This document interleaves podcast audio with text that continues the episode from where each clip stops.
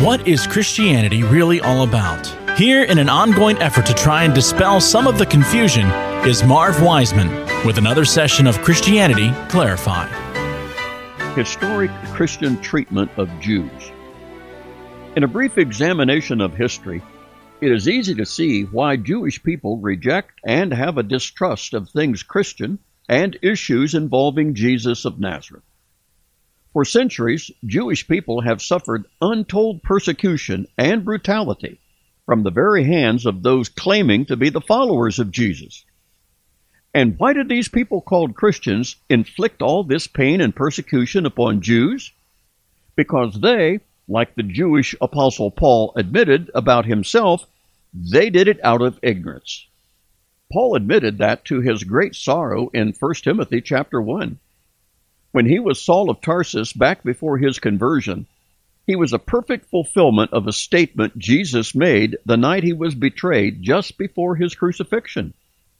He then told his disciples the time would come when those who kill you will think they are doing God a service. Many utterly evil things have been done by people who believed in their mind they were doing the right thing. And as Jesus said, they will be doing it with the motivation of being pleasing to God. The demands of professing Christians that Jews submit to Christian baptism and be enrolled in the church, all of course for their own good, is an historical reality hard for the Christian church to live down, and just as hard for Jews to give them a pass, understandably so. It is true, no doubt, that many of those so called Christians were merely professors of Christianity rather than possessors, and the difference is that of night and day. However, being a Christian, even a true born again Christian, does not make one immune from gross ignorance. True Christians can be misled to do really stupid, even evil things under the distorted belief it is pleasing to God. It is safe to say there were and are both kinds of Christians carrying it out the true believer and the mere professor, both grossly ignorant. Regardless, to the Jew, on the receiving end of their harsh and brutal treatment, they are all Christians and all to be avoided at all costs, including their Jesus they think that we Jews should believe in. Do you get this picture? This reality has gone on for hundreds of years, and in some quarters still goes on in varying degrees of treatment. Is it any wonder, then, that the Jews flatly reject any and everything connected with Jesus and Christianity?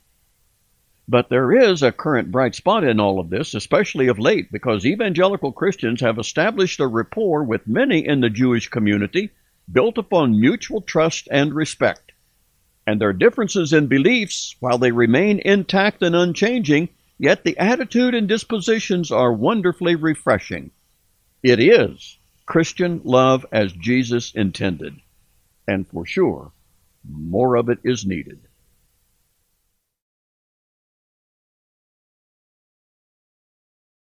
Jewish response to Christians. Noted earlier was the inexcusable and negative treatment including severe persecution that was inflicted upon Jewish people just for their being Jews.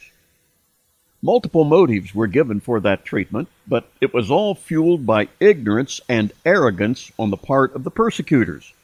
Gross ignorance, gross arrogance. Then, what was the Jewish response to that kind of treatment? Well, what would you expect?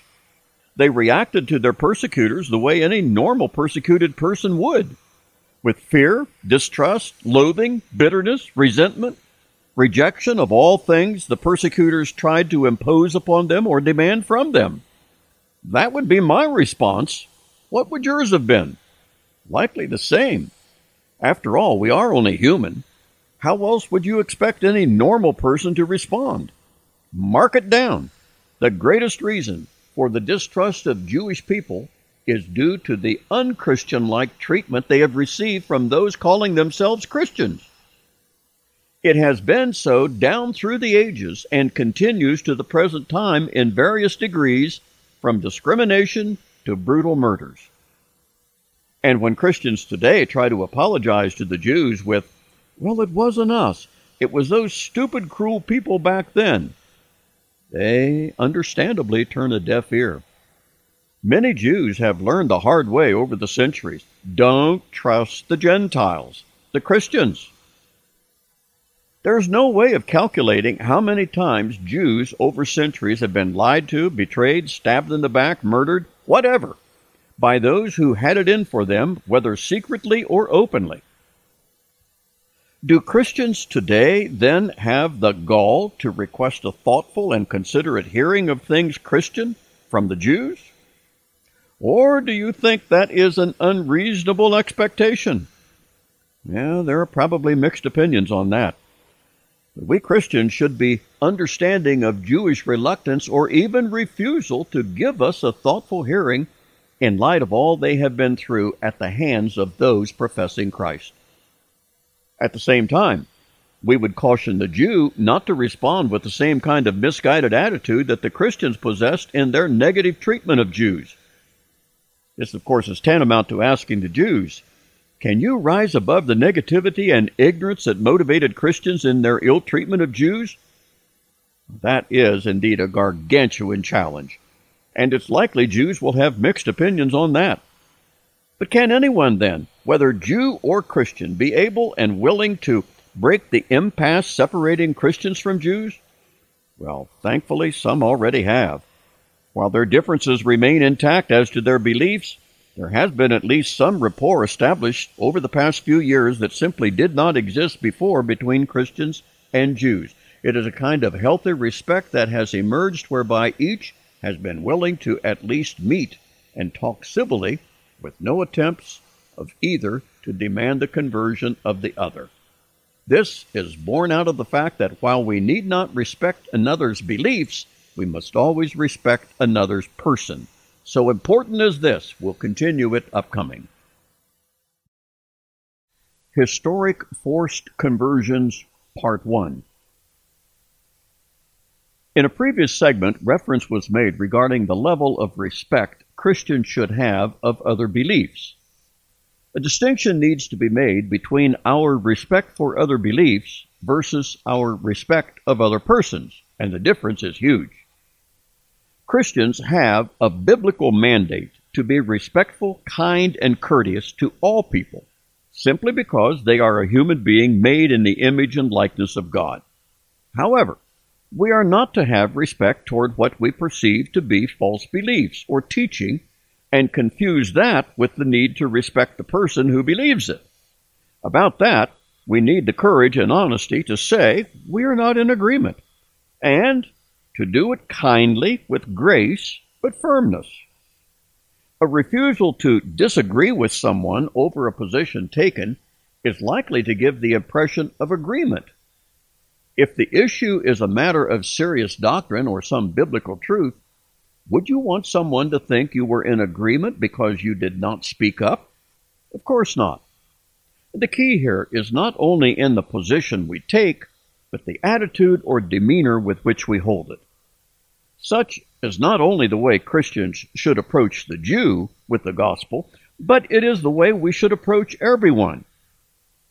History records examples of Christians, or at least professing Christians, making demands upon Jewish people to become Christians. Some were forced under penalty of expulsion from the country for not converting to the Christian faith. King Ferdinand and Queen Isabella required as much from Jews living in Spain in 1492. Most associate that year with Columbus having discovered America, but it was also the year that Jews were forced to convert to Roman Catholicism or leave Spain and their possessions behind them. And of course, the rationale for those making that demand upon the Jews was it's for their own good. Threats, intimidation, coercion are all tools that are completely unacceptable to anyone seeking to win the lost to Christ. When Jesus said we are to make disciples, he did not mean we are to make people or force people to become disciples. The only biblical approach is that we are to invite, implore, ask, persuade, beseech. All are terms that respect the freedom and conscience of people. Each person is endowed with a will and is responsible to God for how they use their will. If upon hearing the gospel they choose to reject it, that decision should be respected by the Christian. We are saddened by it, but we must respect their decision to reject the message. And the fact is, most do reject the gospel, especially upon hearing it the first time. And equally unacceptable is coercion or bribery with any kind of benefit upon believing. That also is unacceptable. People must be free to accept or reject the gospel. And it is true, there are consequences for rejecting. But those consequences must come from God, not from us as proclaimers of the gospel. Historic Forced Conversions, Part 2. Few things are as objectionable as attempting to force someone against their will to embrace a religious belief. Reference was made to Spain, one of Europe's major powers in the 1400s. King Ferdinand and Queen Isabella were determined to make all of Spain Roman Catholic. But there were numbers of Jews and Muslims living in Spain at the time.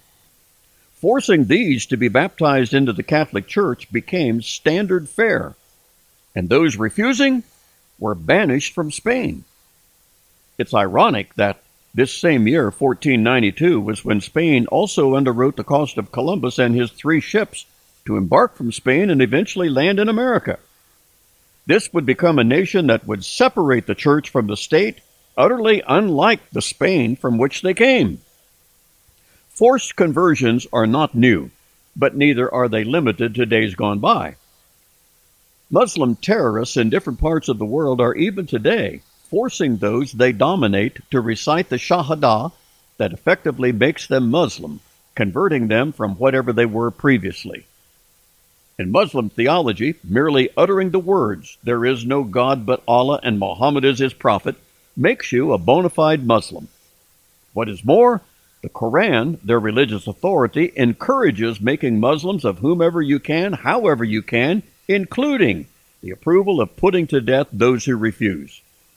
This is as evil and as wrong as were the Roman Catholic Spaniards in forcing the Jews and Muslims to convert to Catholicism in the 1400s. And that, by the way, was followed by what came to be known as the Inquisition, no doubt the darkest period in all of Spain's history. Much of this demand for involuntary forced conversions to whatever faith is being proclaimed has to be done from motives of ignorance and arrogance. And the ignorance is in believing one's beliefs or convictions can be changed merely by an outward declaration. They fail to realize that nothing has really changed in the inner mind and heart of the supposed new convert. And their reciting a few words from a religious formula does not change anything. There's an old saying that goes like this A man convinced against his will is of the same opinion still. Outward compliance and uttering a religious phrase may satisfy those who imposed and demanded it, but in reality it changed nothing. There is every likelihood the one forced to state the right words continues to believe what they believed before and after uttering the demanded words. A genuine conversion to Jesus Christ provides an interchange of mind and heart in the one coming to faith. It does not come from reciting prescribed words or phrases. It is the actual will, the volition of the individual that freely commits the person believing to Jesus Christ as Savior and Lord. And the one committing is doing so not from coercion, fear, intimidation, or bribery, but from the personal desire to do so upon hearing and responding to the gospel with their own free will. Historic Forced Conversions, Part 3. Because the good news about the substitutionary death of Christ for our sin is so vital, those who have embraced that truth are charged with telling it to others.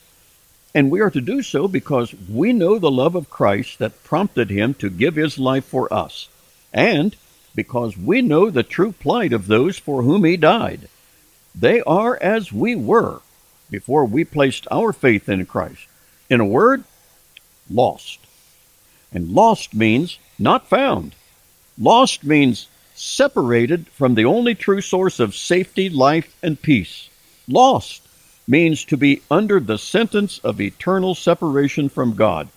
The opposite of lost is found, rescued, delivered, saved. Everyone knows and rejoices over a lost child being found and brought to safety. Spiritually speaking, that is exactly what happens when anyone places their faith or confidence, trust in the person of Jesus Christ who died for our sin. Doing so results in God's forgiveness through the finished work of Christ in dying and paying for our sin. And this is why the meaning of this is all reduced to one word called gospel. The term means good news. And there never was any good news to equal this good news. It entails forgiveness for our sin, a changed life for the present, and a new destiny of heaven for our future. Can we not see how and why this is called good news? Can you imagine anyone who has experienced this not wanting and not being eager to share it with others? Such is not only an occasion of great joy as well, but great responsibility. Imagine, if you will, someone who has discovered a bona fide cure for cancer, all kinds of cancer. And in your imagination, just suppose taking this prescribed dose of medicine will completely cure any kind of cancer one might have, even for those labeled terminal and under a sentence of death. And you have that medicine. How could you not share that with every person you could find who is afflicted with cancer? Well, spiritually speaking, we all have cancer, and we are all terminal because of it.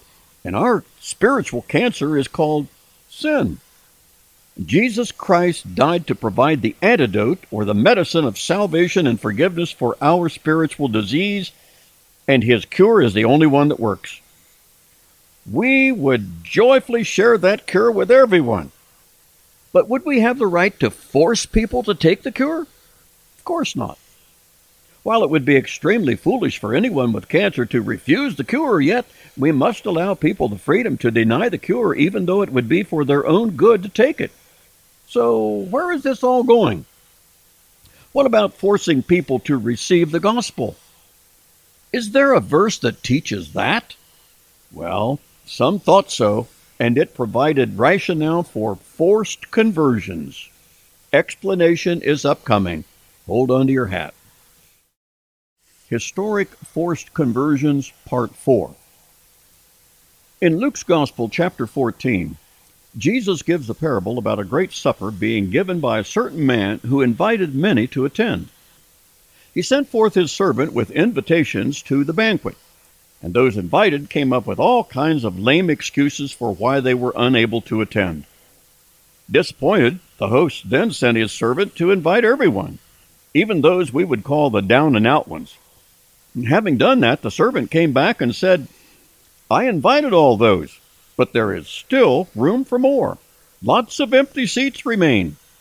And then the host said, Well, then go out into the far regions, to the highways and byways, everywhere and anywhere, and compel everyone to attend, that my banquet may be filled.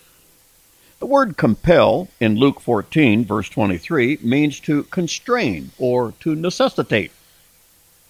During periods of several hundred years, there were those representing the Christian faith who saw in that verse justification to force people to accept Christianity by a baptism and be admitted to the church whether they wanted to or not. And this was one reason given for their forcing unbelievers into the faith. In what was but one more faulty assumption, they believed the meaning of compel them to come in to the banquet meant you physically force them to do so. After all, it would be for their own good. Well, such an erroneous interpretation denies the freedom of conscience and of choice to those invited. It is a clear violation of one's God granted given volitional power.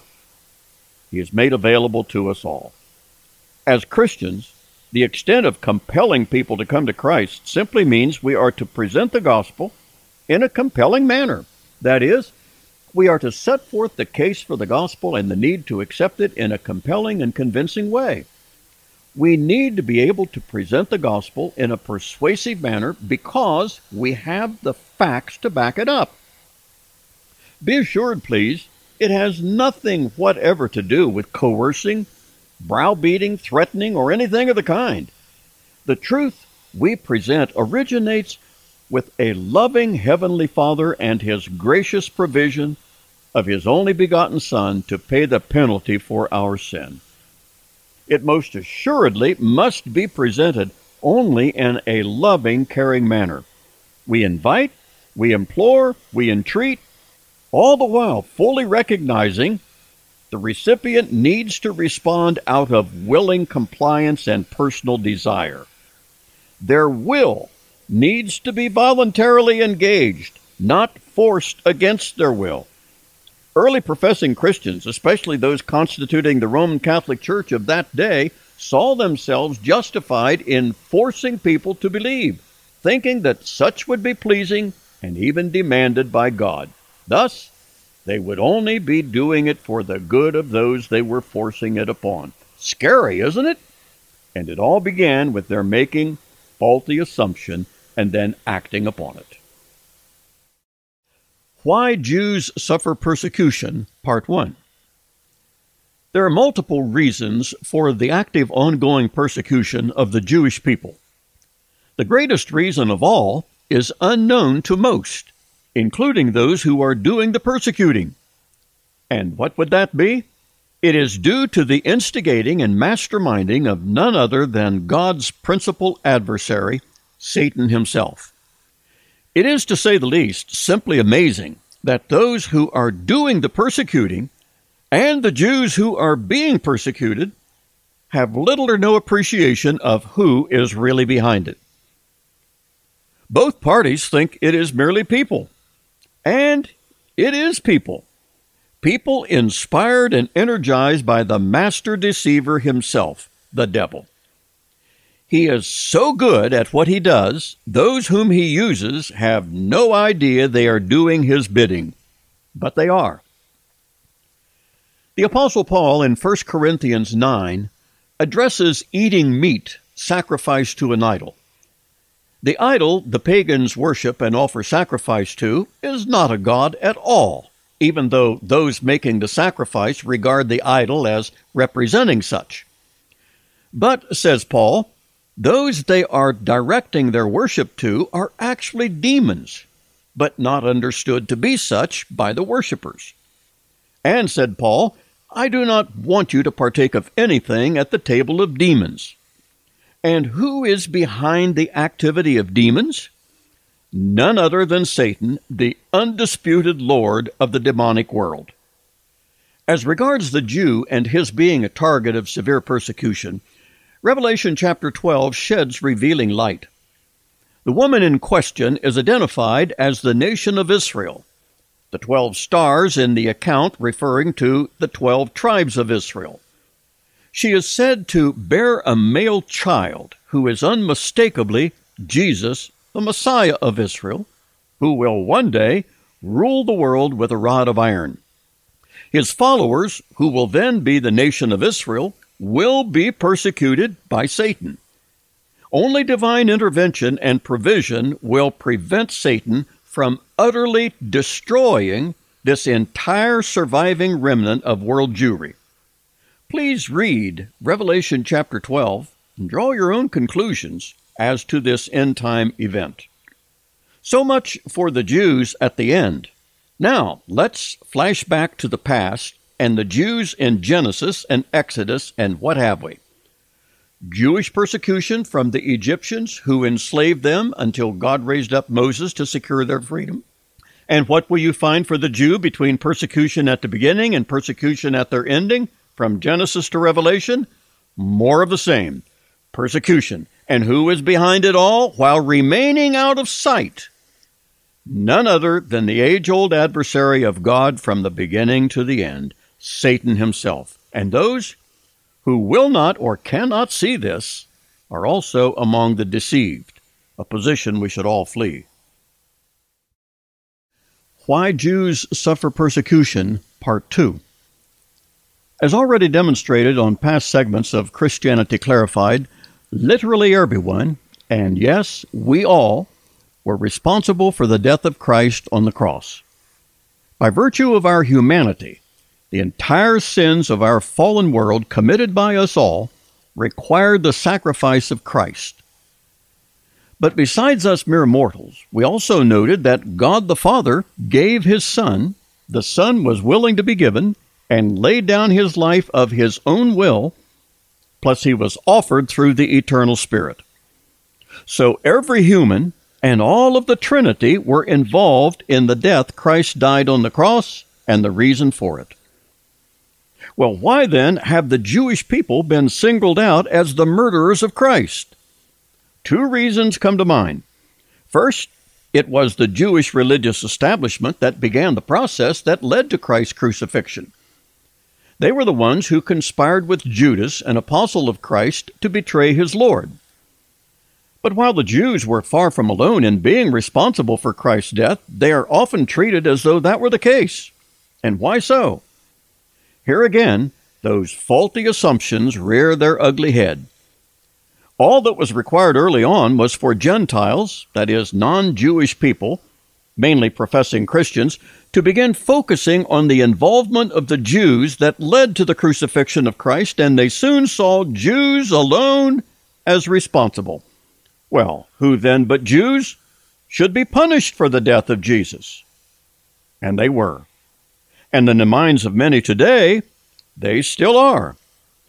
Can you not see how deeply embedded faulty assumptions can be? 2,000 years later, faulty assumptions that branded the Jews alone for the death of Jesus remain live and well on planet Earth. Faulty assumptions become accepted as fact they take on a life of their own and proliferated generation after generation, providing a seemingly logical rationale for persecuting the Jews and make them pay. It's fueled by ignorance and arrogance of the persecutors, but only partly, because another major agitator in ongoing Jewish persecution is God's chief adversary, Satan. To thwart the plan and program of God, Satan sets his sights on the Jewish people because he knows how God, by covenant promise, obligated himself to use the Jewish people corporately and Jesus the Messiah personally to establish the kingdom of God on earth. Hence, every opportunity to derail that commitment by getting at Israel or Israel's Messiah, Satan jumps at.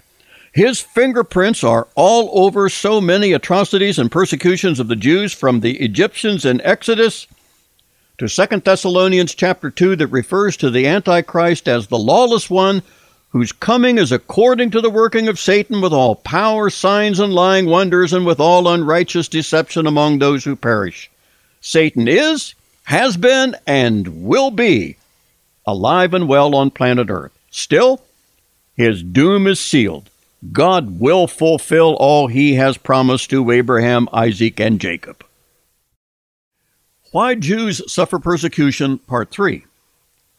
Following the resurrection and ascension of Christ, many Jews had come to believe Jesus really was the Son of God and the Messiah who had been promised to Israel, largely due to Christ's miracles and the preaching efforts of the twelve apostles. But these would soon receive great opposition from their fellow Jewish countrymen, those who remained convinced Jesus was not the Messiah. And can you not see the good faith and good intentions on the part of both?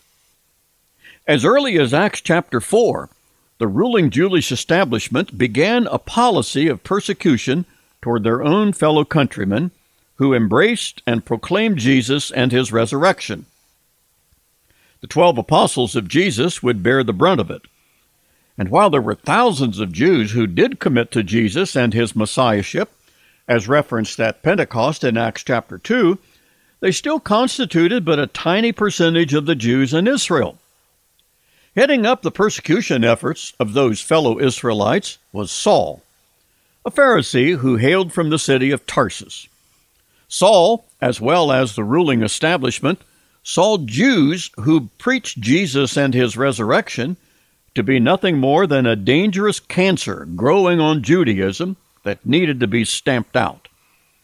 And so zealous was he of his conviction, Saul obtained official authorization from the chief priests in Jerusalem to journey over a hundred miles to the north, where fellow Jews had fled persecution from Jerusalem and had taken refuge.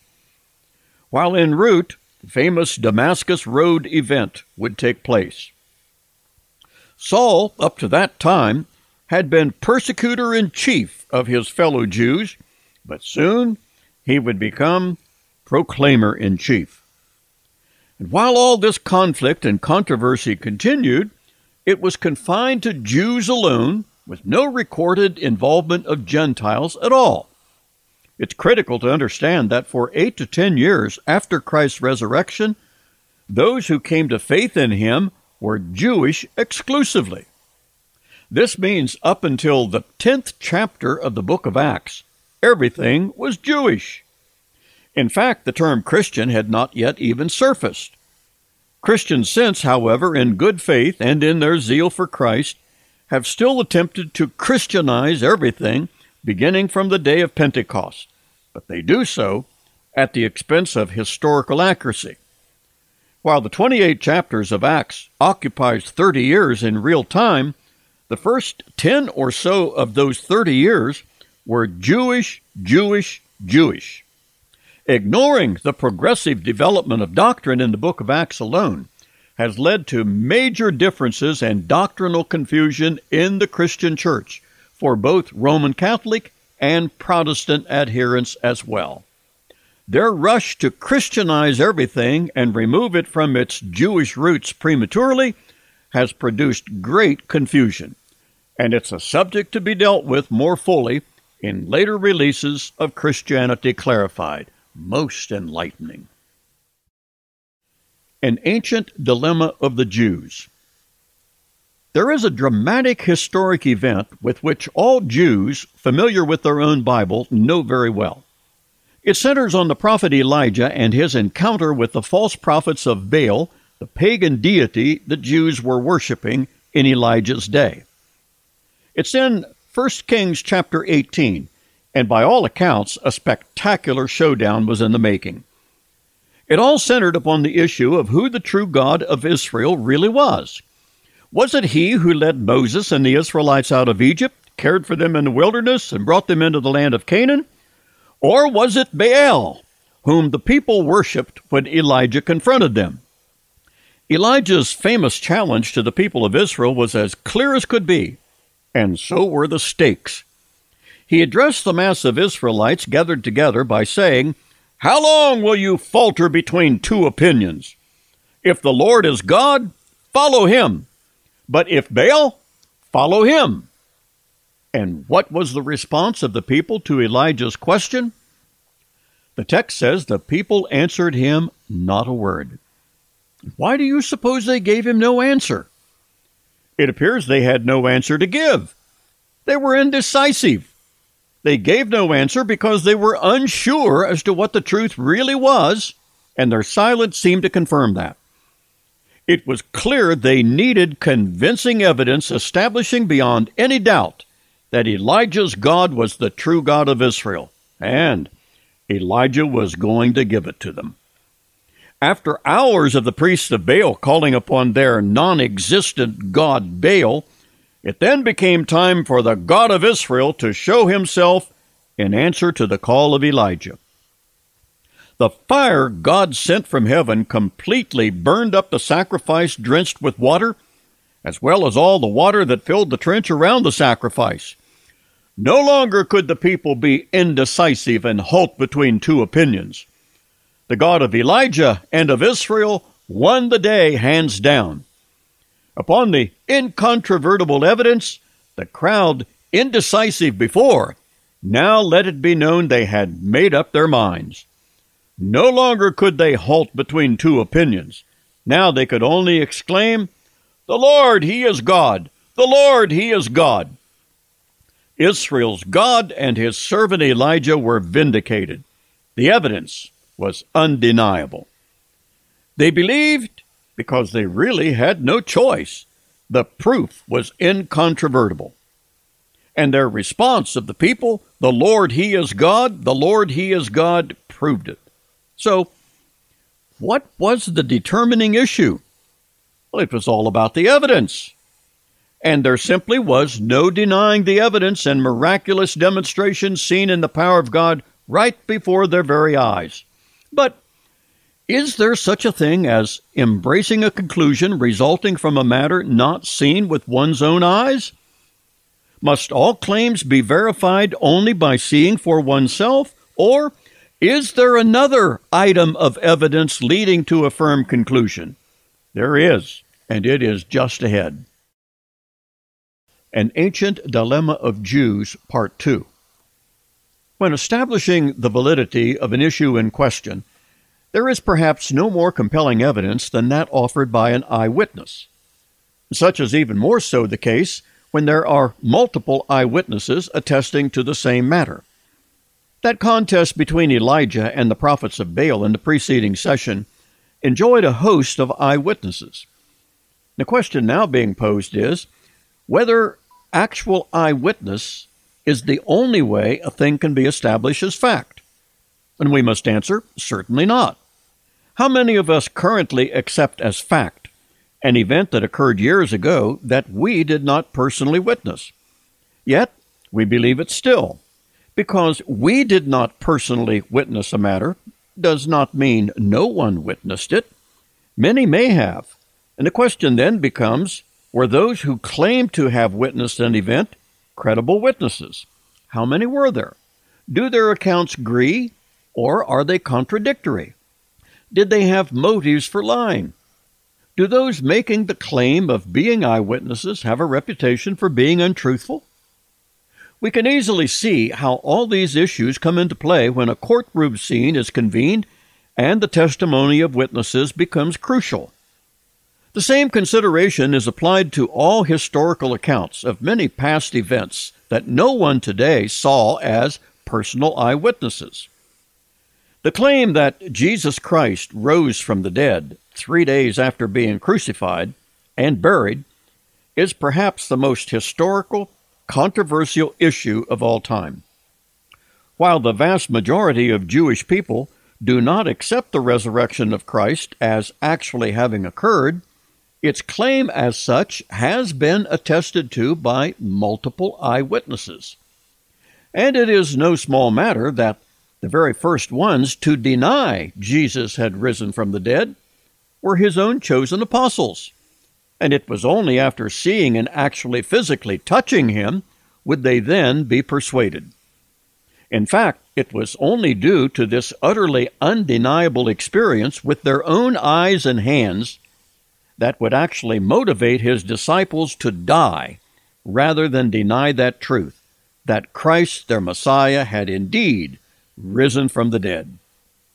To silence them, all the opposition needed to do was present the dead body of Jesus of Nazareth, and the cause of Christ and Christianity would have stopped in its tracks.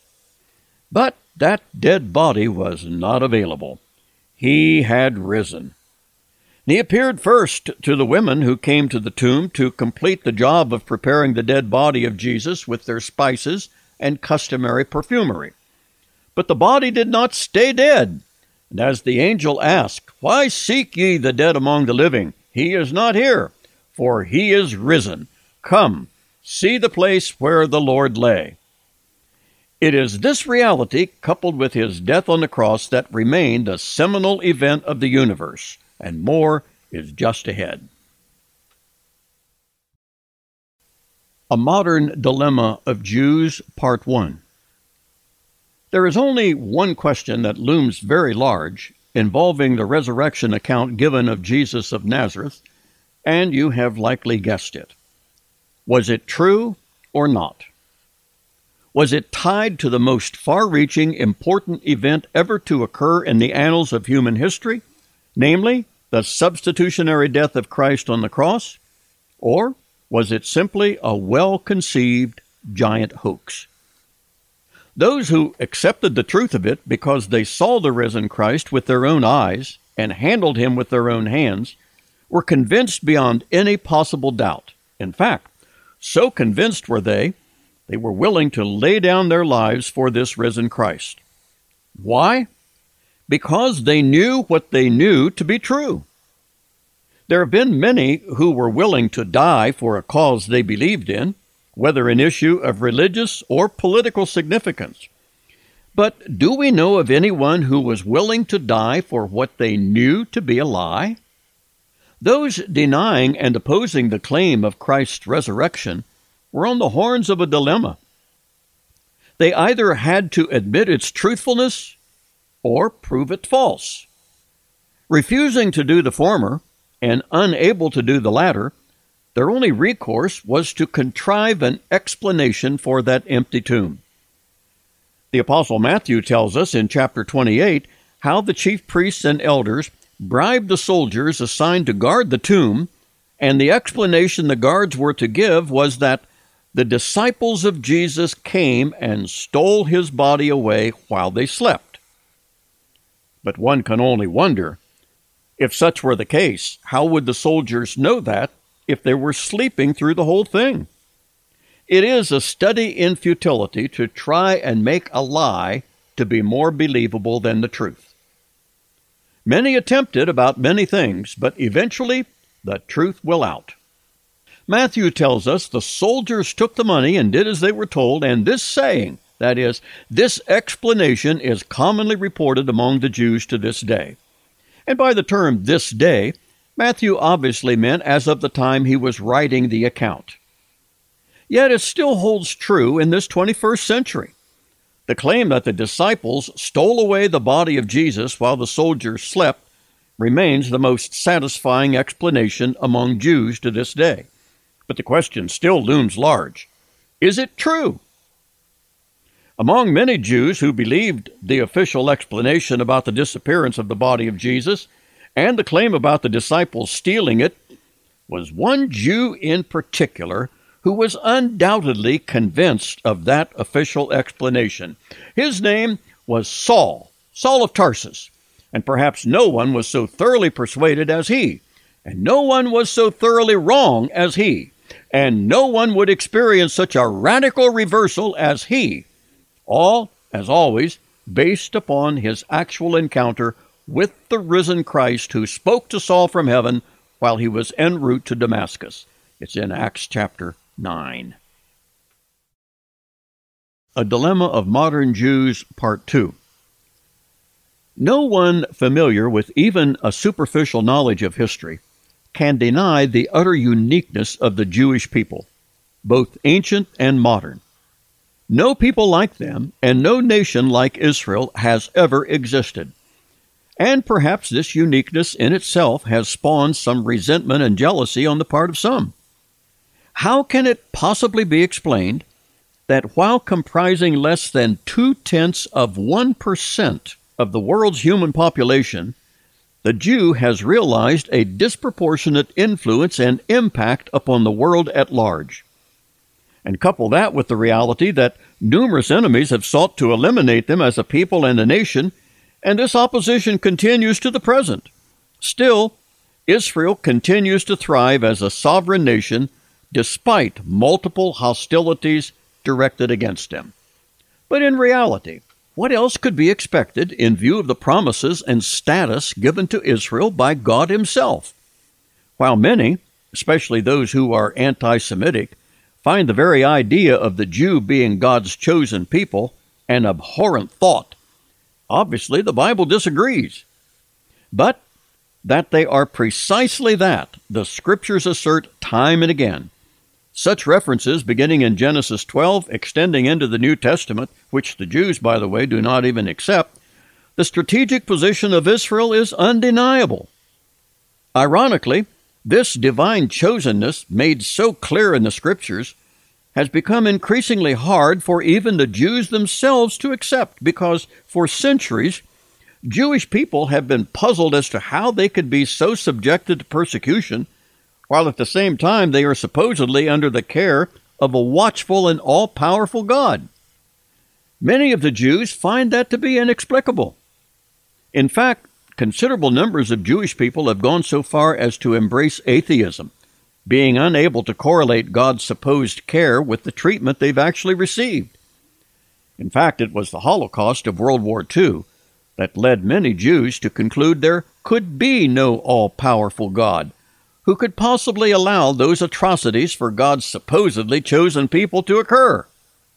And not only Jews, but numbers of Gentiles also concluded that the Holocaust was, in their minds, confirming evidence that the Jews no longer enjoyed the divine position of chosenness. However, those whose only source for an explanation of the Bible do not find it at all inexplicable. Bible students, in fact, find it quite in keeping with what the Bible teaches from both the Old and New Testaments, as noted in previous segments of Christianity Clarified. The Holocaust reality helped fuel the fires of replacement theology. That is, the idea that God has permanently replaced the Jews with Christians who are now the new chosen people. And even though this is not true, it does still occupy the majority position throughout most of Christendom, including both Roman Catholic and Protestant. A Dilemma of Modern Jews, Part 3. A dilemma is dictionary described as having to make a choice between two options that one does not want to make. It is an either or situation that involves discomfort no matter which of the two choices is made. Such is the dilemma. And such is the dilemma of the modern Jew. As mentioned on a previous segment of Christianity Clarified, Many Jews have opted for atheism over theism. Now, that could not have been easily done. For to a Jew, to turn one's back on centuries, even millennia of your own history and forefathers, with all the rich heritage that entails, had to be a very painful proposition. Yet, many Jews have done just that in response to what God allowed his supposedly chosen people to undergo, particularly with the Holocaust of World War II. To those Jews who have embraced atheism, and those who continue to do so day by day, both in and outside the land of Israel, they felt that simple logic demanded they do so. To them, believing that a loving, all powerful God who supposedly chose the Jew, giving them special information, privileges, and blessing, and then not protect them from the horrors of the Holocaust was simply beyond credulity. That just could not be. Therefore, this God could not be. Atheism, to some, became the only sane, logical conclusion a Jew could reach. And by the way, you can add to that the rationale many non Jews or Gentiles have used to justify replacement theology. That's the belief that the Jew was originally God's chosen people, but now God is through with them. The Jewish people have been replaced by Christians who have become the new chosen people of God, and the Jew is out permanently. They base that false idea partly on the historical persecution of the Jew culminating in the Holocaust. And to them, the Holocaust is proof positive that God has abandoned the Jewish people. While to many Jews, it is proof positive there is no God. So, a previously asked question several sessions ago needs to be asked again to both Jews and Gentiles, and here it is. If what you now believe about these issues is not true, would you want to know it? This is a test of one's intellectual integrity, and our intellectual integrity must often compete with our emotional biases and the way things appear to be versus the way things really are. And further pursuit of this lies just ahead. Sincerely Open for Truth, Part 1. Continuing with the provocative question asked in the previous session, we plow ahead with its implications. And the question was, and is, If what you now believe is not true, would you want to know it? If your answer is yes, of course I would, then your intellectual integrity is in place. Good for you. You are saying, at least at this point, that you are willing to follow the evidence wherever it leads. But if you answer no, if what you now believe is not true, you would not want to know it, then one of two things is true about you. First, you are saying the whole question is nonsense because there is no possible way you could be wrong about what you now believe.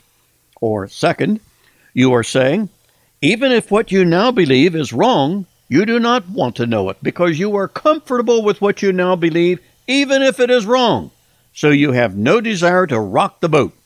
Just leave me alone and don't be confusing me about evidence and facts.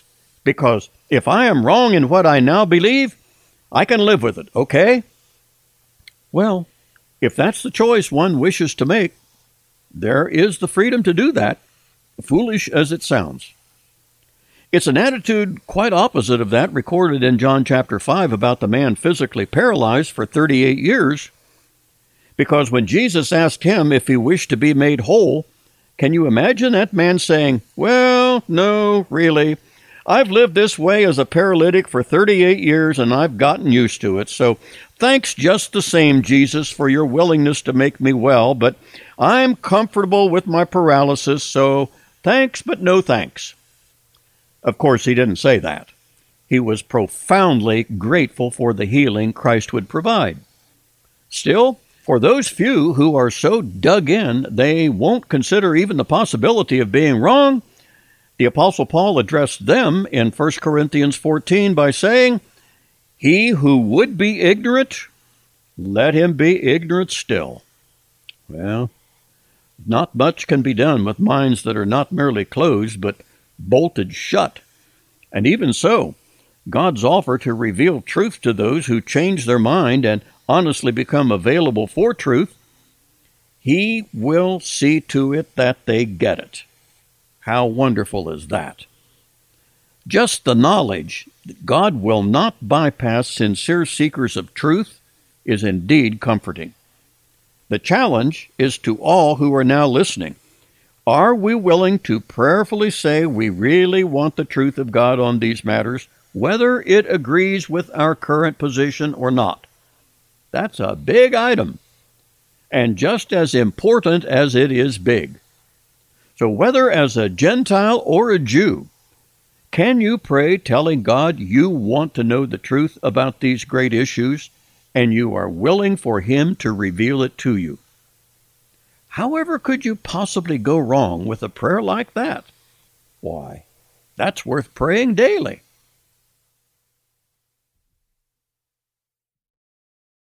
Sincerely Open for Truth, Part 2. The key, quite obviously, in our prayer for truth is in the word sincerely. God knows our heart and he is fully aware whether such a prayer for truth is genuine. We humans can fool each other and sometimes even fool ourselves, but we can't fool God.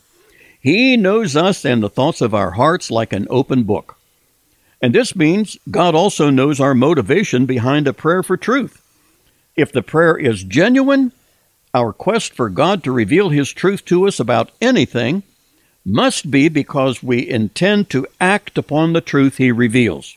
But if not, don't bother asking God to disclose truth to you. Because the Almighty is not interested in revealing truth so we can decide whether we want to be obedient to it.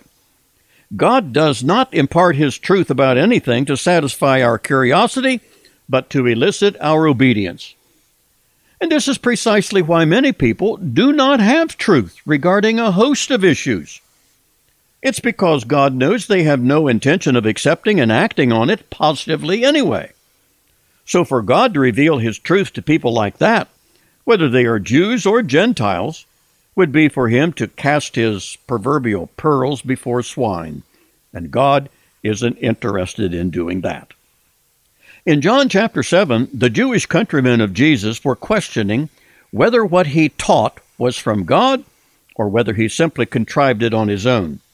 To which Jesus replied, My teaching is not mine, but his who sent me.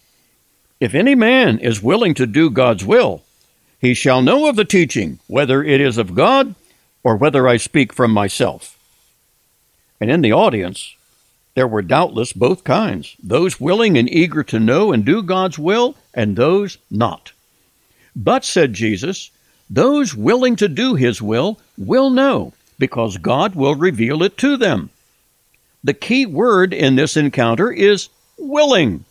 If any man is willing to do God's will, he shall know of the teaching and its true source. Well, how shall he know? God will reveal it to him, says Jesus. And how will God do that? Well, he doesn't tell us that. He just tells us God will reveal it to him. He does have his ways, you know. God's creativity and how he wants to do anything is simply inexhaustible. And we need not concern ourselves about how he will get his truth to us and enable us to recognize it as such, only that he will. But we do need to concern ourselves whether our will to receive it and do it is serious and from the heart. Because if not, as said earlier, don't bother. Those willing to do God's will are they who have placed themselves in the best possible position to receive the truth of God. They are in a win win situation because God is not only honored, but the seeker stands to benefit immeasurably.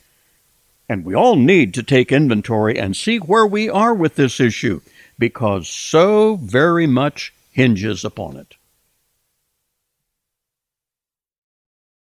Sincerely Open for Truth, Part 3. There is something that is much harder to do than learn new truth.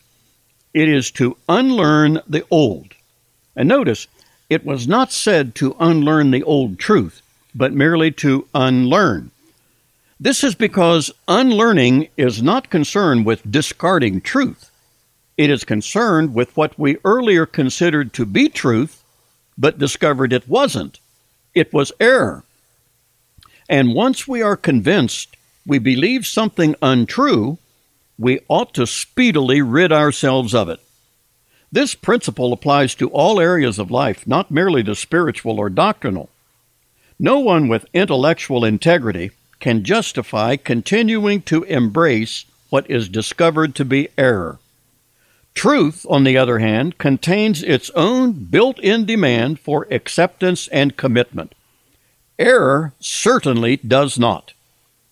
Proverbs 23:23 says, "Buy the truth and sell it not." That means we should be willing to pay the price for obtaining truth, but should also be unwilling to give it up at any price. That's how priceless truth is. It appears very much related to the renewing of the mind concept stated in Romans chapter 12. And by it, we are told we avoid being conformed to this world by the renewing of our mind. And how is our mind renewed? It's by replacing old error with new truth. Actually, the truth is not new at all, but it is new to the one hearing it and using it to replace what they earlier thought to be true, but wasn't. All believers engage this process, and it began at the point of our salvation. When you first heard the gospel, it probably collided with what you were already believing. This new truth of salvation by grace contradicted what you believed about yourself, about God, about Christ, and about his substitutionary death on your behalf. And if you were like most of us, you were thinking about salvation in terms of your performance and your good intentions, hopefully being acceptable to God.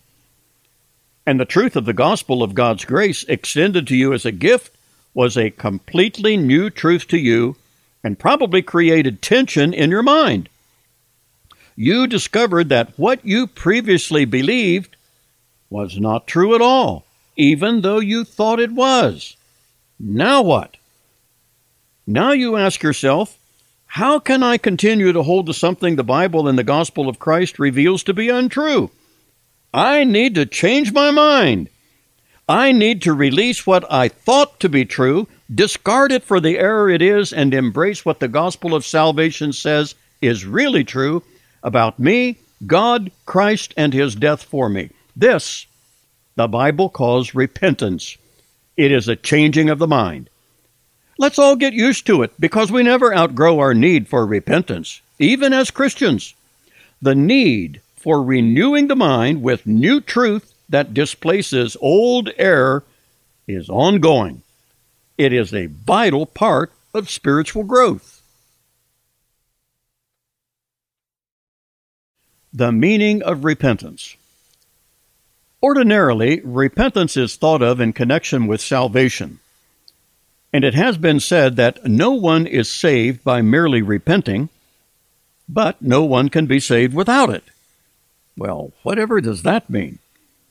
This is an important concept Christianity Clarified seeks to explain. The word repent from the original Greek of the New Testament is a compound word, metanoia. Meta, the first part of the word, simply means through. Meta is part of the word metastasize. In reference to a cancerous tumor, a physician may say the cancer has or has not metastasized, meaning it has, it has or has not gone through and spread to other areas. It's also used in the words like metabolic and metaphor, and in all cases, meta means through. The second part of the word, metanoia, is noia. This is the Greek word for mind.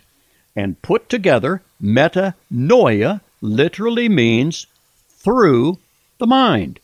That is, when we repent, we do something mentally. We process information. We evaluate the data.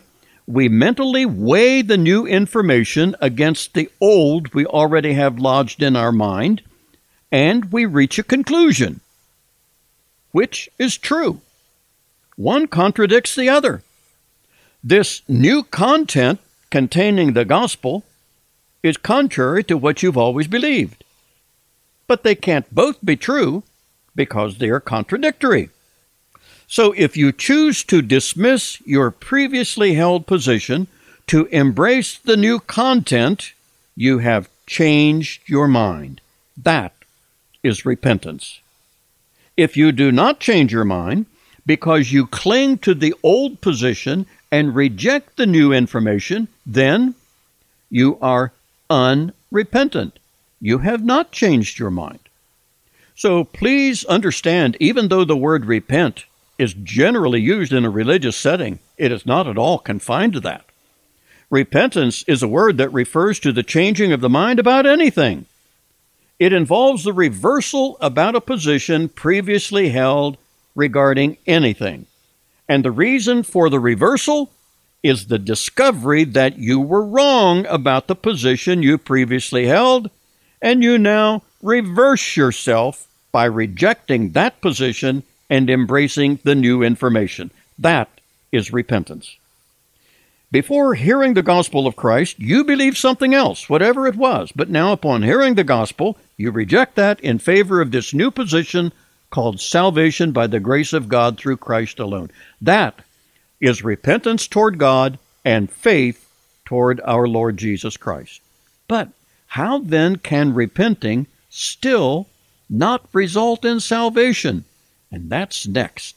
Please bring your best brain to the next session. It's important that we understand this. Repenting precedes believing. A very telling passage that incorporates both repentance and faith is expressed by the Apostle Paul in his farewell address to the Ephesian elders. It's in Acts chapter 20, where he includes the pair of essentials he preached everywhere he went, and reminded the elders by saying, that he testified to Jews and also to Greeks repentance toward God and faith toward our Lord Jesus Christ. The preceding session defined the word repent as literally meaning change the mind. No one can come to Christ without doing this because they were previously outside of Christ and his salvation prior to hearing and believing the gospel. At that time, they already possessed erroneous ideas about themselves, God, Christ, and salvation.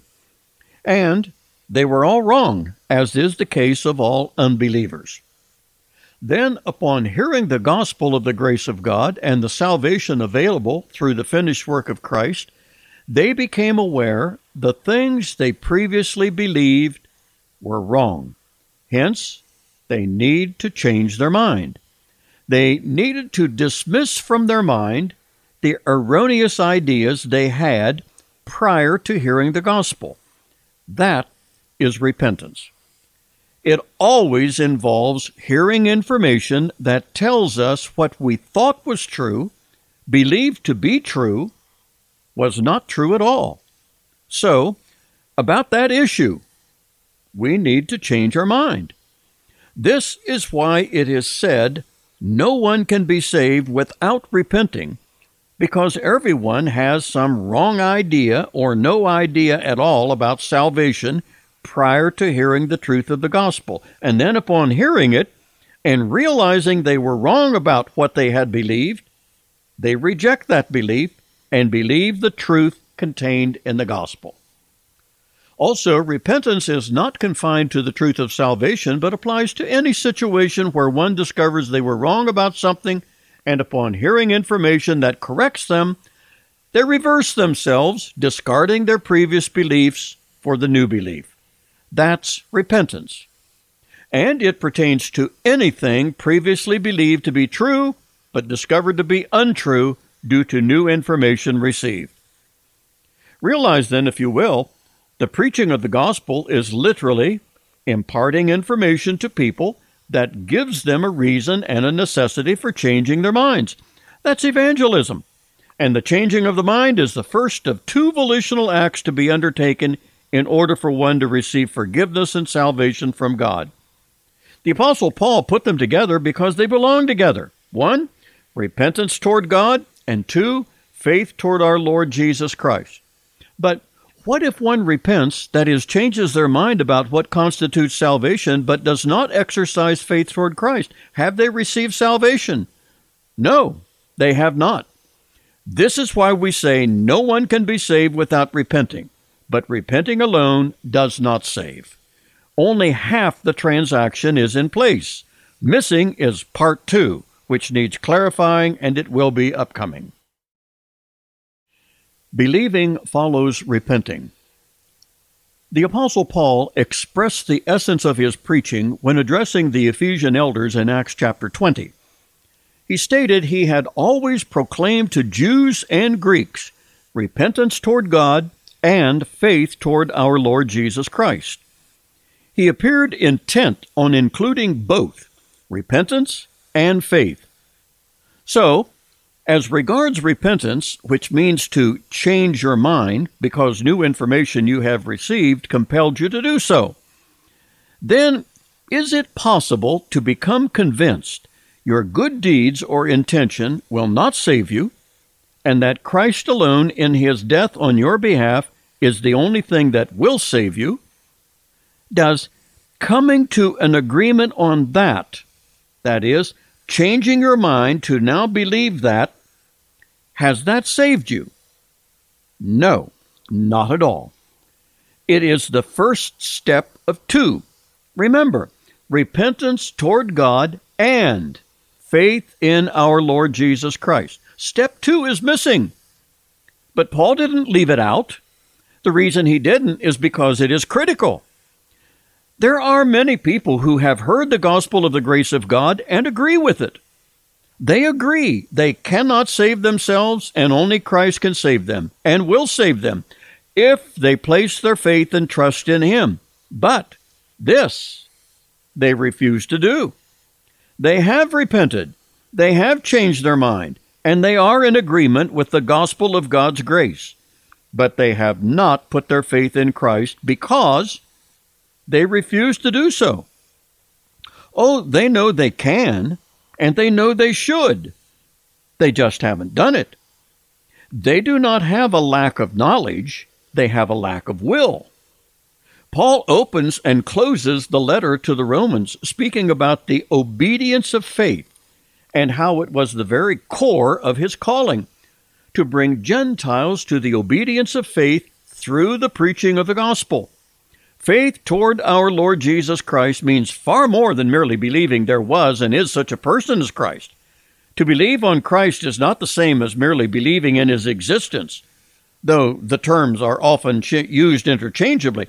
But to believe on Christ to the salvation of one's soul involves an entrustment, a commitment, an act of the will, a deliberate decision one makes willfully and intentionally. This is the second part of repentance toward God and faith toward our Lord Jesus Christ. Hence, one may repent, which is absolutely necessary, but it must be followed with faith toward our Lord Jesus Christ. And many times, both of these are nearly simultaneous and appear almost inseparable. Often, both acts, repentance and faith, are nearly inseparable, as is often evidenced at an evangelistic service where the gospel is preached, people repent and follow with an immediate personal decision of commitment.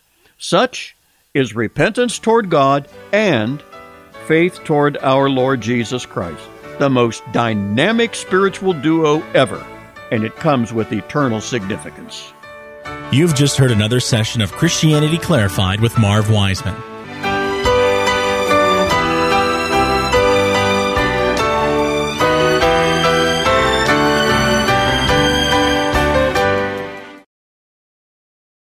Preview of upcoming Volume 51. That intensely provocative and sometimes downright troubling question that was asked on the previous volume of Christianity Clarified will surface again in the 51st volume upcoming. And what was that question? Here it is.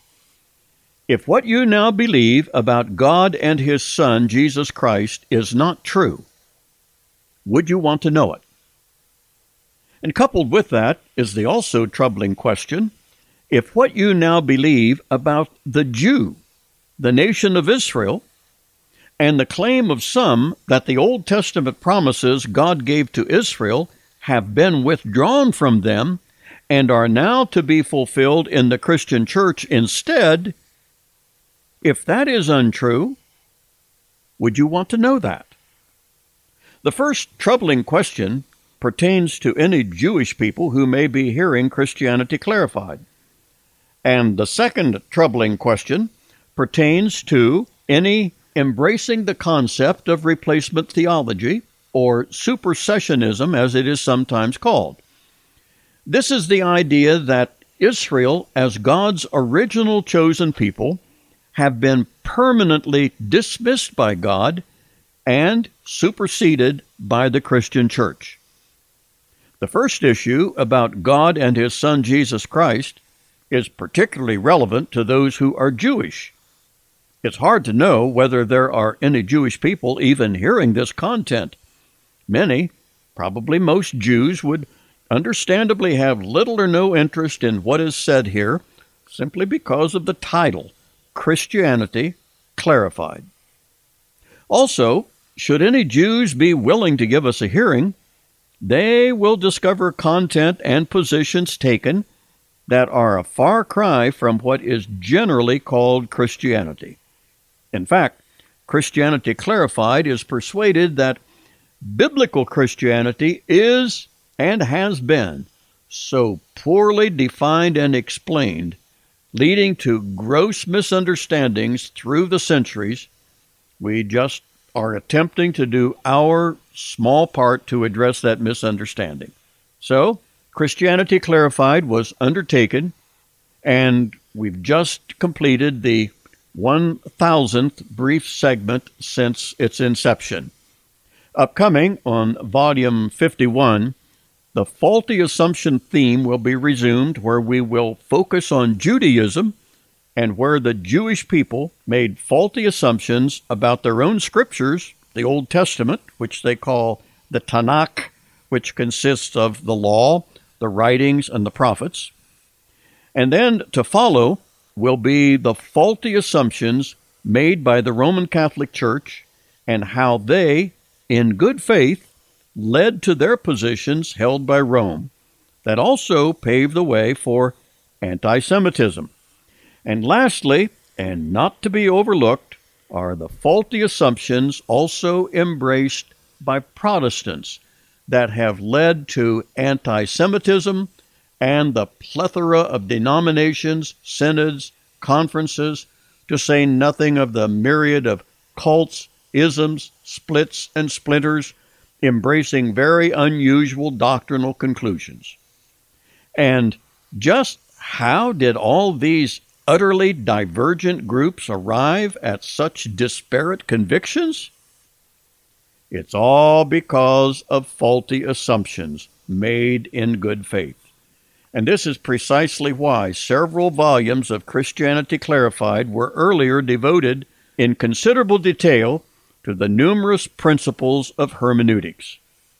Had each of the aforementioned groups had the advantage of those hermeneutical principles explained and illustrated, so very much of the things that now divide us could have been avoided. And at the same time, honesty compels us to admit that had we today been in their position when and where they were, we likely would have fared no better than they. Even with their faulty assumptions that led them to wrong conclusions, that led them to different doctrinal positions, we yet remain deeply indebted to many of them for the good conclusions they did reach regarding many issues.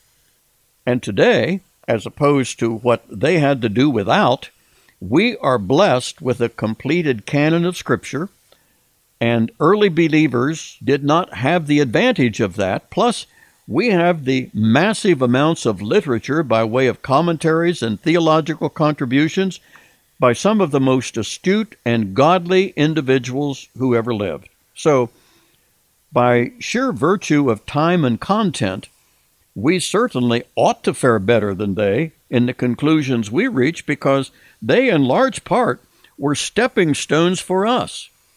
Hence, we today, here at Christianity Clarified, we have nothing whereby we can boast, but we certainly do have reason for great gratitude to God and to so many of His choice servants of yesteryear. So, this is where we are going if you care to come along.